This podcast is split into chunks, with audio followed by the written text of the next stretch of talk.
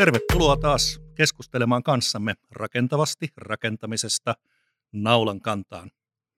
Tänään puheenaiheena on korjausrakentaminen ja siitä juttelee kanssani Marko Latvala Vahanen suunnittelupalveluista. Tervetuloa. Kiitos, kiitos. Kerropa vaikka ihan ensiksi alkuun vähän omista taustoista, minkälaista urapolkua olet kulkenut nykyisiin tehtäviin ja mitä se antaa noin näkövinkkelin mielessä? No joo, itsellä on tullut 20, päälle 20 vuotta Vahasella työuraa, eli ihan alkuaikana niin valmistumisen jälkeen niin pienemmissä hankkeissa kuntatutkimuksia ja korjaussuunnittelua ja siinä tuli sitten jossakin vaiheessa korjausrakentamisen asiantuntijapalvelut vedettäväksi ja sitten on välillä ollut myöskin sekä korjausrakentaminen että uudisrakentaminen ja nyt tällä hetkellä on, on tota, tehtävän korjausrakentamisen suunnittelusta niin vastaaminen. Just, aivan. Ja aika suuren asian edessä olet, koska tuota, eikös vaan korjausrakentamisesta, jos ajatellaan korjausrakentamista, koska Suomen kansallisvarallisuudesta lienee ehkä jopa 84 prosenttia rakentamista, rakennettua ympäristöä. No näin juuri, ja tota, sehän vielä, että, että tota, paljon, paljon tota, aiheuttaa kustannuksia sen korjausvelka, mikä jää, jää tota, koko ajan kasvaa. Eli tämä laiminlyönti, mitä tehdään kiinteistöjen kunnossapidossa, niin se maksaa meille merkittävästi joka vuosi. Ja, ja tietysti sitten vielä kun suunnittelutaustainen olen, niin tietysti halutaan osaltamme, että mitä sitten kun päätetään hankkeita toteuttaa, että valittaisiin sitten oikeita korjaustapoja, että se olisi vielä, vielä sitten sääliä, että ollaan, ollaan valmiita investoimaan kiinteistön korjaamiseen. Ja jos valittaisiin sitten vielä vääriä korjaustapoja, niin, niin tota, sen takia varmaan tänä päivänä, mitä nyt käydään tätä keskustelua, niin tulee juuri näitä, että mitä asioita pitää huomioida, että Kyllä. sitten varmasti valittaisiin oikeita korjaustapoja. Että, että rakennettaisiin jälleen kerran niitä onnistumisia. Ketä erityisesti haluat nyt tässä podcastissa niin puhutella? No kyllä, kyllä nämä onnistuneet hankkeet, niin kyllä näitä, nämä on niin kaikkia tarvitaan. En halua ketään, ketään osapuolta yksistään niin kuin, että et koskisi vain heitä, vaan kyllä tämä koskee niin suunnittelijoita, rakennuttajia, tilaajia, mitä kaikkia, että nämä on niin kuin yhteistyössä, niin se edellyttää kaikkia tahoja, että saadaan niitä onnistumisia. Tämä on mielenkiintoista, koska nyt kun mä oon keskustellut useamman rakennusalan viestinnän ammattilaisen kanssa, niin melkein jokaiselta on tullut tämä yksi taikasana, yhteistyö – ja näyttää siltä, että se korostuu aivan erityisesti korjausrakentamisessa. Joo, kyllä se, tota, siinä on niin paljon asioita, mitä pitää huomioida. Ja tota, sanotaan näin, että kun se yhteistyö hankkeessa on hyvä, niin kyllä silloin niin kuin keskitytään oikeisiin asioihin. Ja tota, juuri se monesti, tuota, jos, jos hankkeessa tulee jotakin ongelmaa, niin monesti taustalla on, että jo, johonkin asiaan on niin kuin annettu liikaa huomiota ja ehkä niin kuin vääriä asioita. Että siinä vähän unohtuu se yhteen hiileen puhaltaminen ja siinä äkkiä voi niin kuin kertautua ne ongelmat. Että, että Joo. yhteistyön säilyttäminen on kyllä tosi tärkeää. Joo. Sä lupasit, että tänään ollaan saamassa viisi hyvää tärppiä onnistuneeseen korjausrakentamiseen jospa ruvetaan käymään niitä lävitse. Joo, tota, on, on nostanut viisi, viisi mielestäni tärkeintä, tärkeintä asiaa. Ja ne, ne on mun mielestä lähtötiedot, hankesuunnittelun tekeminen, realistinen aikataulu, yhdessä tekeminen, valvonta ja laadun varmistus.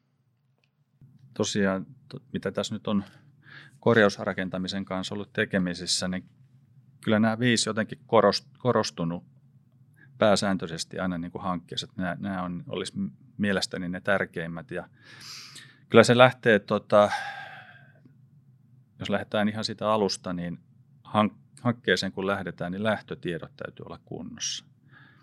Eli tota, se, että osataan mitottaa se hanke oikeanlaajuiseksi, että jos tota, lähtötiedot meillä on puutteellisia, niin siinä ei pelkästään käy niin, että, että tehtäisiin niin kuin alikorjausta, eli jää jotakin korjaamatta, vaan voi myöskin käydä niin, että ylikorjataan. Et, et tota, ne riittävät lähtötiedot niin varmistaa sen, että oikeanlaajuisesti tehdään. Ei tehdä ylikorjaamista, mutta ei myöskään alikorjaamista. Ja siinä, siinä onkin sitten pitkä lista asioita, mikä lähtötietoihin kuuluu. Ja tota, se jo tarkoittaa sitä, että hankkeeseen, kun, että kun aletaan valmistelemaan, niin täytyy varata tähän lähtötietojen hankkimiseenkin jo riittävästi aikaa. Et siinä tota, se monesti tulee, tulee niin kuin yllätyksenä tila, tilaajille. Kylläkin niin on kyllä tosi paljon parantunut tämä asia, että, että meilläkin kun tulee, tulee tuota suunnittelutarjouspyyntöjä, niin on, on jo hyvin. Siinä on mittava materiaali, mitä on jo kerätty suunnittelijoille. Joo, se on hienoa, kyllä. Tässä juuri vastikään kuulin, että yksi niistä lähtötiedoista ja ehkä ihan kaikkein ensimmäisin lähtötieto olisi kohteen rakennushistoriallinen selvitys. Onko sulla tästä mielipidettä? Kyllä. Se, tota, varsin arvokohteita, kun lähdetään korjaamaan, niin se on selvää, että tota, siinä kuitenkin niin siinä ollaan luvanvaraisia asioita tehdään ja on, on suojeltuja rakennuksia. Se, että mitä voidaan tehdä – turmelematta sitä arvokohdetta, niin sehän on ensiarvoisen tärkeää. Jos, jos tämmöistä selvitystä ei ole tehty, niin kyllähän se viivästyttää sitten sitä suunnittelua. Et, et se on tosi tärkeä lähtötieto arvokohteiden korjaamisessa, että tämmöinen selvitys on tehty. Joo.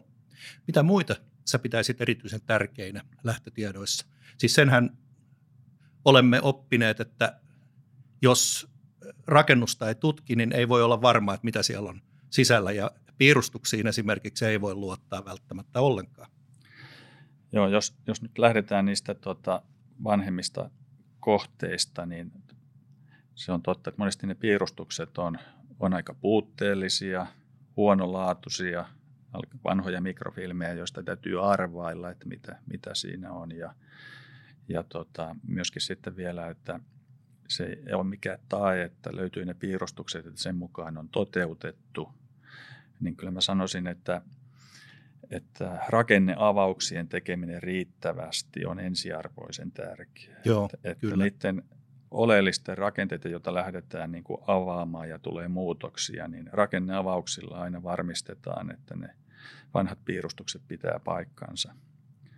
Ja tota, sitten, sitten vielä, että kun jos lähdetään missä niitä yllätyksiä monesti tulee, niin puuvälipohjat massiivitiilirakenteisissa rakennuksissa, niin riittävästi välipohja ja seinien liittymien avaamisia, vaikka siellä olisi toimijat siinä, siinä vaiheessa päällä. Että vaikka siellä tulee nyt tilojen käyttäjille tulee tulee tota niin, harmia siitä, että niitä avauksia tehdään, niin siitä huolimatta se on niin ensiarvoisen tärkeä ne riittävät avaukset. Se, se täytyy kyllä vaan niitä avauksia kyllä. valitettavasti tehdä. Joo. Ja, Joo, kyllä. Ja, ja tässä tulikin hyvin esille se, että korjausrakentaminen on suuressa määrin viestintää. Eli toisin sanoen siellä on aina osapuolena mukana, jos ei nyt käyttäjät, niin ainakin joku rakennuksen omistava, sitä operoiva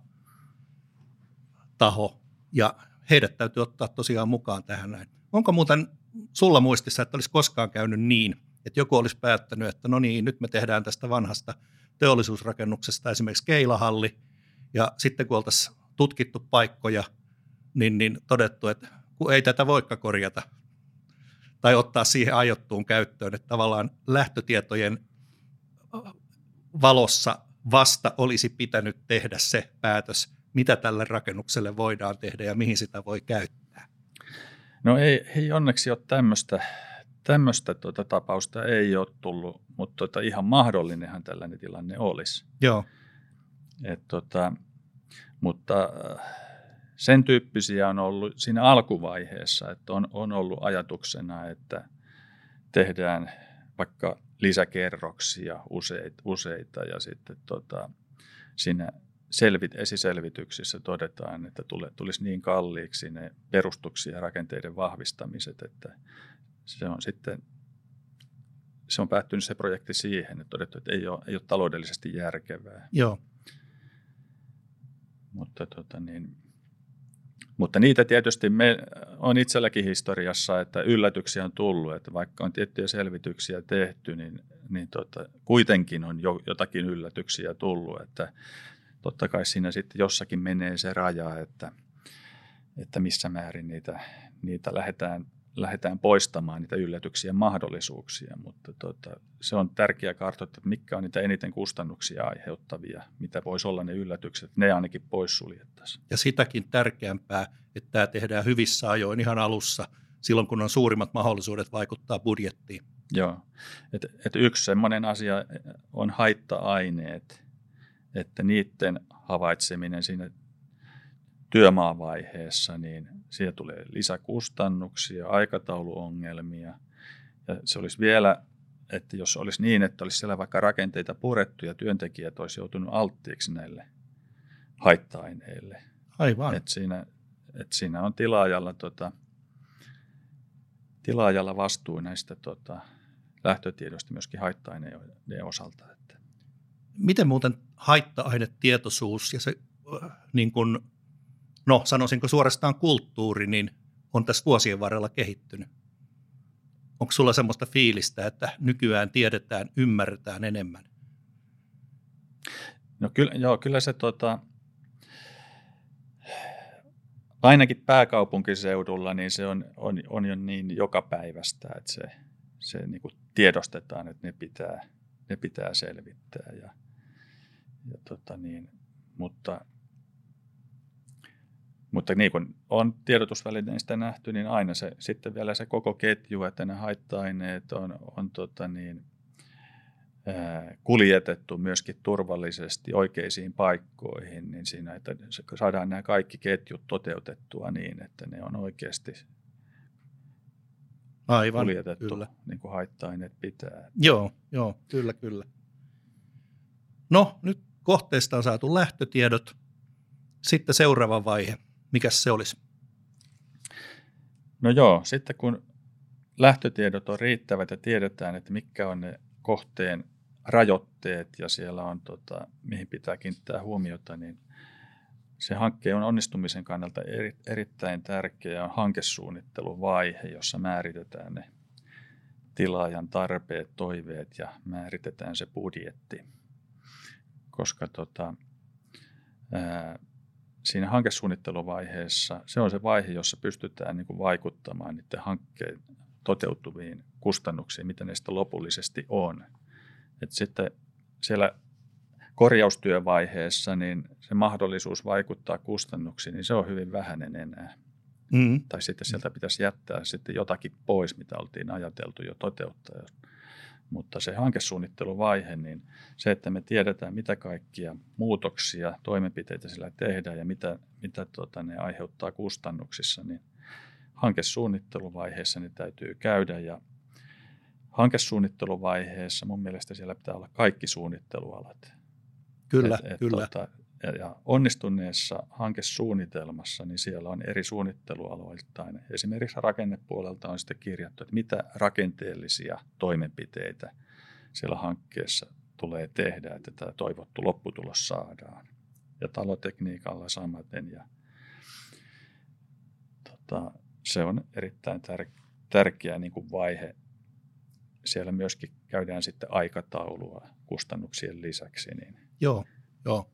Ja tässä varmasti sitten kirkastuu myös rakennustyöhön ryhtyvän tavoitteet. Eli hänelle se on selvinnyt se, että mitä täällä voidaan tehdä ja miten kannattaa tehdä, jolloin sitten osataan ne rahat sijoittaa parhaalla mahdollisella tavalla.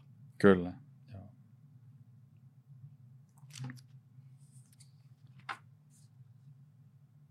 Niin, tuli vielä mieleen sekin, että jos hankesuunnittelu tehdään hyvin, niin tämä aivotyö lähtee myös käymään mahdollisimman varhaisessa vaiheessa. Kaikki perehtyy hankkeeseen mahdollisimman hyvin. Tätä voisi varmaan kutsua fiksuksi rakentamiseksi. No joo, kyllä. Mennään asiassa eteenpäin. Mainitsit tuossa äsken aikataulun. Aikataulu lienee yksi semmoinen hyvin keskeinen tekijä. Joo, sen, sen on nostanut kolmanneksi ihan tuota sen suunnitteluvaiheen osalta, miten se suunnittelun aikataulutus menee ja miten, miten hankkeen toteutus. Aikataulu, niin sitä voisi ajatella, että se on suunnittelijalle semmoinen kirous, mutta tuota päinvastoin suunnittelijan näkökulmasta se on erittäin tärkeää, että hankkeessa tehdään riittävän tarkka eri suunnittelualoja koskeva aikataulu. Koska tota, se on tärkeää, että siinä niin kuin aikataulussakin nähdään, miten, miten eri suunnittelualat limittyy ja miten niillä on merkitystä toistensa tekemiseen. Voisi sanoa, että, että tota, tämmöisellä huolellisella aikataulun laadinnalla sillä niin kuin mahdollistetaan eri suunnittelijoiden onnistuminen siinä aikataulussa. Ja myöskin siinä tulee niin kuin laadullista asiaa, että siinä varataan riittävästi aikaa eri, eri vaiheisiin. Et, et, tota, me ollaan, ollaan ainakin tyytyväisiä hankkeessa, jossa tähän niin kuin panostetaan, että siinä on kaikki rakennuttaja eri suunnittelualat, niin on, on niin kuin aidosti kiinnostuneita aikataulun tekemisestä yhdessä. Joo, taas tämä kuuluisa sana yhdessä, mikä miellyttää joka kerta. Tuota, olisiko itse asiassa niin aikataulun laatiminen joku tällainen niin kuin fyysisestikin yhteinen tilanne, big room tilanne, sen sijaan, että, että sitä tehtäisiin jotenkin ketjutetusti ja kommentoiden. Onko sulla kokemuksia eri tavoista laatia aikataulua? Miten se, miten se saadaan siihen kuosiin, että jokainen osapuoli voi todeta, että tämä on meidän yhteinen, tämä ei ole tuolta ylhäältä käsketty. No joo, siinä mennään jo oikeastaan tuohon mun neljänteen kohtaan, mikä mä, mulla on nostettu niin yhdessä, niin se oikeastaan tulee, se tulee myöskin tässä aikataulun tekemisessä. Eli, eli tota, mun mielestä se aikataulun, aikataulun tekeminen, se on niin kuin yksi, yksi hyvä tota, keino saada lisättyä sitä yhdessä tekemistä. Että tämmöinen Blast Planner-menetelmällä esimerkiksi lapuilla tota, merkataan niitä vaiheita, niin mä suosittelisin kyllä, että sitä enemmän käytettäisiin hankkeissa. Että jos ei muuta, niin se niin kuin lisää sen suunnitteluryhmän niin kuin yhdessä tekemistä. Suunnittelijat tutustuu siinä toisiinsa ja, ja tota, siinä väkisinkin tulee huoma, huomaava, huomaa jokainen suunnittelija, miten se oma, omalla tekemisellä on merkitystä toisten tekemiseen. Ja se on niin kuin, että tota, ei se välttämättä tarvitse olla tämä, tämä, tota, tämä lappujen kanssa tekeminen. Se voi onnistua ihan muullakin tavalla, mutta ihan, ihan hyvä, hyvä menetelmä, riippuen vähän kohteesta, niin, se erityisesti, joo, erityisesti on niin tärkeää. Että, Oletko kertaakaan törmännyt sellaiseen tilanteeseen, että aikataulu tehdään esimerkiksi poliittisista syistä liian optimistiseksi, liian lyhyeksi, että se voitaisiin myydä eteenpäin päättäjälle ja sitten tuleekin hankaluuksia myöhemmin. Ja liittyykö tämän kaltainen ongelmatiikka yleensä korjausrakentamiseen vai onko se jonkun muun rakentamisen probleema enemmänkin?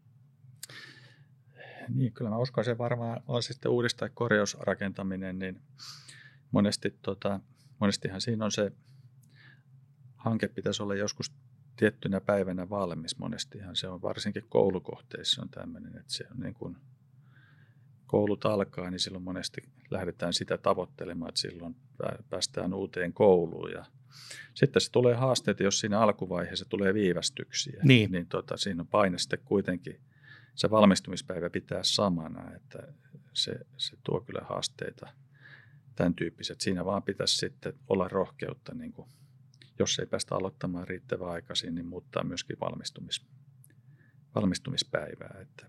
Tietysti, joo, kyllä vain.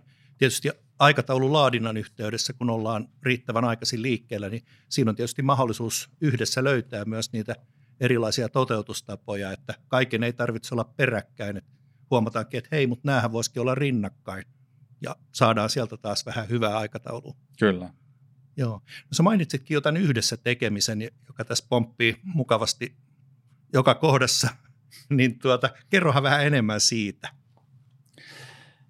No joo, on, on taisi tulla tuossa aikaisemmissa, tosiaan tuota, se tulee, liittyy vähän kaikkiin, mutta tosiaan korjaushankkeissa, kun siinä on, on tuota, noita toimijoita paljon, paljon siinä on, on tuota museoa ja on, on rakennusvalvontaa, eri suunnittelijoita, urakoitsijoita, tilaa, tilaajan edustajia, niin korjaus, korjaushankkeissa, miksei niin uudishankkeissakin, niin se olisi niin kuin tärkeää, että, että tosiaan se yhdessä tekeminen,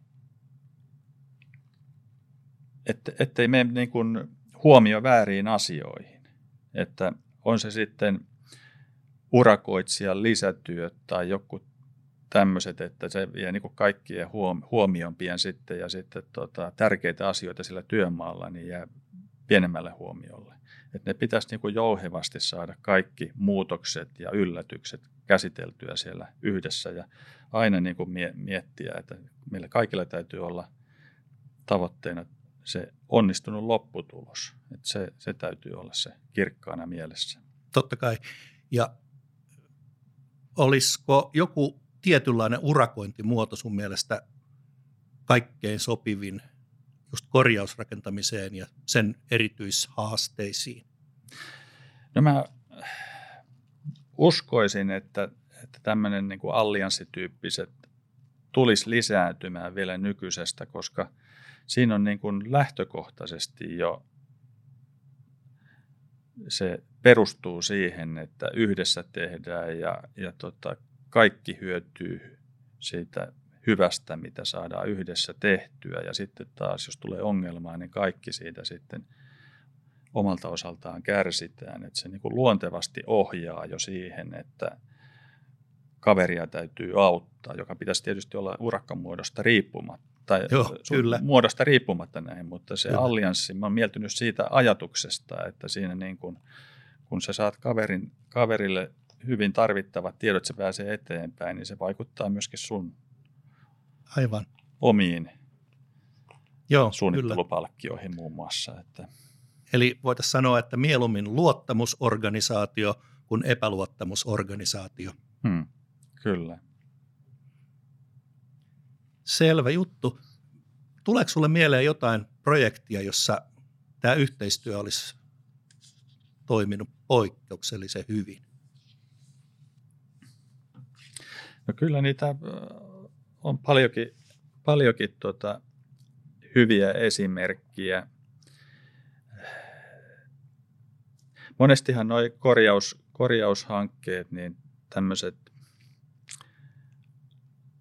arvokohteet, niin ne on jo niin kuin kaikille suunnittelijoille sillä tavalla niin mielenkiintoisia ja tempaa mukaansa, että se on ehkä niin kuin luonnostaan tuntuu, että kaikki suunnittelijat on niin kuin ylpeitä siitä tekemisestään, kun saa semmoisessa hankkeessa olla mukana, että jotenkin tuntuu, että niissä aika luontevasti, luontevasti on tämmöinen ilmapiiri. Että en, en osaa niin kuin yhtä yksittäistä hanketta niin kuin nostaa, mutta kyllähän siinä niin kuin tärkeä, tärkeä vaikutus on niin kuin semmoisella tota, henkilökemioilla ja en mä yhtään ihmettele sitä, että on hankkeita, joissa nämä suunnittelijavalinnat tehdään tämmöisillä vähän niin kuin neuvottelumenettelyllä ja tehdään työpajoja ja kat- kyllä, katsotaan kyllä. siinä, miten ne tota, suunnittelijat keskenään tulee toimeen. Että onhan se selvää, että, että miten ne henkilökemiat toimii, niin sillä on tärkeä rooli ja, ja tota, suunnitteluryhmässä tarvitaan vähän erilaisilla tehtävillä olevia. On niitä, jotka on niin kuin hyvin tarkkoja, tarkkoja ja toiset on niin kuin suurpiirteisiä heittää hyvin kaikenmoisia ideoita hullujakin, mutta tuota, sitä juuri niin kuin, että oikeiden korjausratkaisuiden saamisessa niin tarvitaan, että, että siinä tarvitaan monenla- monenlaisia. Ja tuota... Joo, hyvä ryhmä toimii sillä lailla, että jokainen ihminen on niin kuin palapelin palanen, jokainen on ehkä eri muotoinen, mutta ne sopii sillä lailla toisiinsa hyvin, että ei yhdestäkään palasesta tarvitse leikata sakaroita irti. Näin voisin sanoa. Joo, tuota, entä sitten vielä tämmöinen detalji, että oletko törmännyt sellaiseen, että suunnitteluryhmän, tai anteeksi, koko tämän tota, projektiryhmän, niin toimivuus olisi erityisesti jonkun yhden tai muutaman niin avainhenkilön ansiota. Että ne pystyisi omalla persoonallaan pitämään sen paletin parhaiten kasassa. No Kyllä mä sanoisin, että ei, mikään mitään hanke, niin kuin yksi ihminen ei sitä tee. Että kyllä siinä aina tarvitaan niin kuin useampia. On tietysti on, on hankkeita, joissa tota, on vaativia ja tarvitaan tiettyjä erityisosaamisia ja niiden rooli on niin kuin ehkä joissakin hankkeissa korostetumpi. Ja tota,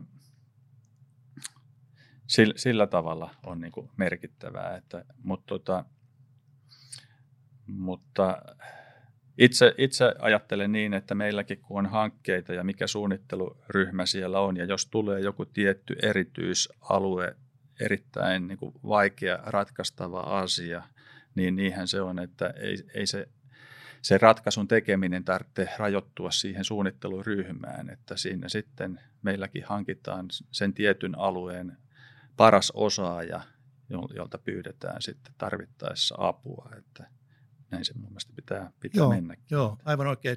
Ryhmä voi siis kasvaa, kutistua dynaamisesti hankkeen mukana, niin kuin tarvitaan. Joo, tarvittava osaaminen sitten Kyllä. haetaan siihen. Joo. No tietysti nyt kun tässä on puhuttu laadusta ja ehkä vähän tämmöisistä avainhenkilöistäkin, niin tästä varmaan päästään aika sujuvasti siihen viidenteen kohtaan. Joo, se, että vaikka, vaikka oltaisiin nämä kaikki edellä esitetyt asiat niin tehty viimeisen päälle, mutta sitten jos siellä toteutuksessa, niin ei välity ne meidän tarkat, tarkkaan mietityt suunnitelmat niin sinne toteutukseen, niin sitten taas jäädään siitä onnistumisesta. Eli valvonnalla on kyllä tärkeä merkitys tämmöisen korjaushankkeen onnistumisen kannalta – et, et siinä on kyllä tärkeää, että siellä val, val, valvontapuolella on henki, kokenut valvoja, joka on korjaushankkeita valvonut aikaisemminkin. Ja, ja sitten, että riittävästi tehdään malli, mallitöitä ja laadunvarmistuskokeita. Ja kyllä suunnittelijoidenkin täytyy työmaalla olla riittävästi e, suunnittelio, suunnittelijoiden tuota työmaalla olla, niin se, että jos on oikein moninainen korjaushanke, niin ei ollenkaan huono olisi tila ja lähteä vaikka edellyttämään, että suunnittelijalla on niin työpiste ja on tiettyjä vaiheita, olisi vaikka työmaallakin. Ei ollenkaan, mun mielestä se olisi ihan hy- hyvä. Ja tota, siellä on, on paljon niin kuin asioita, on siihen kosteudenhallintaan, pölynhallintaan liittyviä asioita, jos on vaikka sisäilma ongelmainen kohde, niin saatetaan työmaan vaiheessa sitten kuitenkin, niin jos ei riittävällä tarkkuudella sitä valvontaa ja toteutusta tehdä, niin oirehdinta jatkuu, vaikka kaikki korjaukset olisi tarkkaan tehty suunnitelmien mukaan, mutta esimerkiksi pölyhallintaa ei ole hallittu siinä toteutusvaiheessa, niin voi olla, että ihmetellään sitten, kun hanke on vastaanotettu ja otettu käyttöön, että minkä takia oirehdinnat jatkuu taas. Ai niin, joo. Siis korjausrakentamisessa niin suunnittelijan tulee päästä irti sellaisesta ajatuksesta, että tuossa on suunnitelmat, rakentakaa. Ja mä oon buukannut läsnäoloni noihin ja noihin kokouksiin ja sillä hyvä. Eli suunnittelijan pitäisi ajatella, että se suunnittelukeikka jatkuu mielellään sen kohteen valmistumiseen asti ja sitten koko porukalla vielä ehkä tämä feedbackin hakeminen, että onnistuuko tämä nyt oikeasti. Joo. Et se, tota, jonkin verran on lisääntynyt, että sitten vielä sitä rakennuksen tuota käyttöä, niin sitä, sitä seurataan anturoiden avulla, että, että se varmaan on vielä lisääntymään päin. Eli sitten vielä se on, rakennus laittaa vielä seurantaan, kun se on valmistunut, että miten se oikeasti toimii. Ja juuri nyt tällä viikolla niin näytti PY julkaisevan tämmöisen te- testiversiona betonirakenteiden kuivumiseen liittyvän ohjelmisto, jolla pystyy arvioimaan betonirakenteiden kuivumista. Ja okay. Nämä on kaikki tämmöisiä työkaluja, jotka sitten helpottaa niin aikatauluasioita kuin siellä toteutusvaiheessakin, niin arvioimaan, ettei siellä esimerkiksi pinnotuksia tehdä liian aikaisin. Niin Joo, joo. Tässä tulikin muuten mieleen, niin nyt kun ajatellaan näiden 20 vuoden aikana, niin suunnittelun ja rakentamisen maailma on muuttunut ja on tullut näitä bittejä entistä enemmän mukaan meille työvälineeksi. E, minkälaisia suunnitteluvälineistöjä ja, ja tuota niin, no yleensäkin työvälineiden muutoksesta, jos ajatellaan, niin mitä sä haluaisit nostaa esille ja mitä sä ehkä toivoisit lähitulevaisuudessa? Miten voitaisiin digitalisaatiota hyödyntää vielä paremmin korjausrakentamisessa? No joo, mallintaminenhan on tullut näihin myöskin korjausrakentamiseen koko ajan enemmän ja enemmän. Eli Joo. vanhat peruskorjatut rakennukset niin pääsääntöisesti tänä päivänä jo mallinnetaan. Totta kai tuo omia haasteita, vanhat rakenteet ja siinä taas tullaan niihin lähtötietoihin, että saadaan ne mallinnukset tehtyä siihen hankkeeseen riittävällä tarkkuudella – mutta se mallintamisessa, niin siinähän on vielä niin kuin paljon, että se, sen niin kuin hyödyntäminen, vie, siinä on mahdollisuus viedä sitä vielä pitemmälle. Että uskon, että siinä nähdään vielä sitten seuraavia askeleita. Että mahdollisuuksia on jo, mutta tällä hetkellä niin paljon on hankkeita, että jätetään vielä hyödyntämättä kaikkia, mitä se mahdollisuuksia, mitä se tarjoaisi. Joo, joo. Johtuuko tämä siitä, että ei ole vielä täysin ymmärretty, että mitä hyötyä siitä voisi olla. Ajatellaan vaan, että onko tuo tarpeen, se maksaa. No siinä on varmaan tällä hetkellä siinä, se on niin iso ponnistus jo, että saadaan se korjaushanke toteutettua ja valmiiksi, mutta se, sitten, että mietittäisiin sitten, kun se on valmis, niin mitä se mallia pystyttäisiin hyödyntämään vielä siinäkin vaiheessa. Niin Joo, kyllä. Ei ole vielä niin kuin siihen, siihen tota isossa mittakaavassa päästy. Joo. No jos kysytään, miten rakennuttajan tai omistajan kannattaisi menetellä, että nämä viisi tärppiä johtaisi onnistumiseen? Siinä on oikeastaan yksi, yksi keskeinen on tämmöisessä hankkeet, hankkeeseen, kun lähtee, niin heti lähtökohtaisesti varata siihen valmisteluun riittävästi aikaa. Että, et, tota, nämä kaikki että nämä saa tehtyä, niin nämä vaatii oman aikansa. Eli kyllä siihen tota, täytyy hyväksyä se, että kun tulee se hanke tai päätös, että tätä lähdetään korjaamaan, niin se, että siellä oikeasti urakoitsija on työmaalla, niin, niin tota, siihen menee lähtötieto- ja hankesuunnitteluvaiheeseen kuitenkin oma aikansa ja sit kannattaa kyllä hyväksyä. että siinä säästyy monelta murheelta voi todeta, että tämmöisen onnistunut korjaushanke, niin ei, ei se tapahdu sattumalta, että, että ei missään tapauksessa voi luottaa tuuriin. Että kyllä, se, kyllä se vaatii näitä toimenpiteitä, mitä tänään on käyty läpi, niin että tiedetään, että on mahdollisuus onnistumiselle. Naulan kantaan. Kiitoksia Marko Latvala. Kiitos.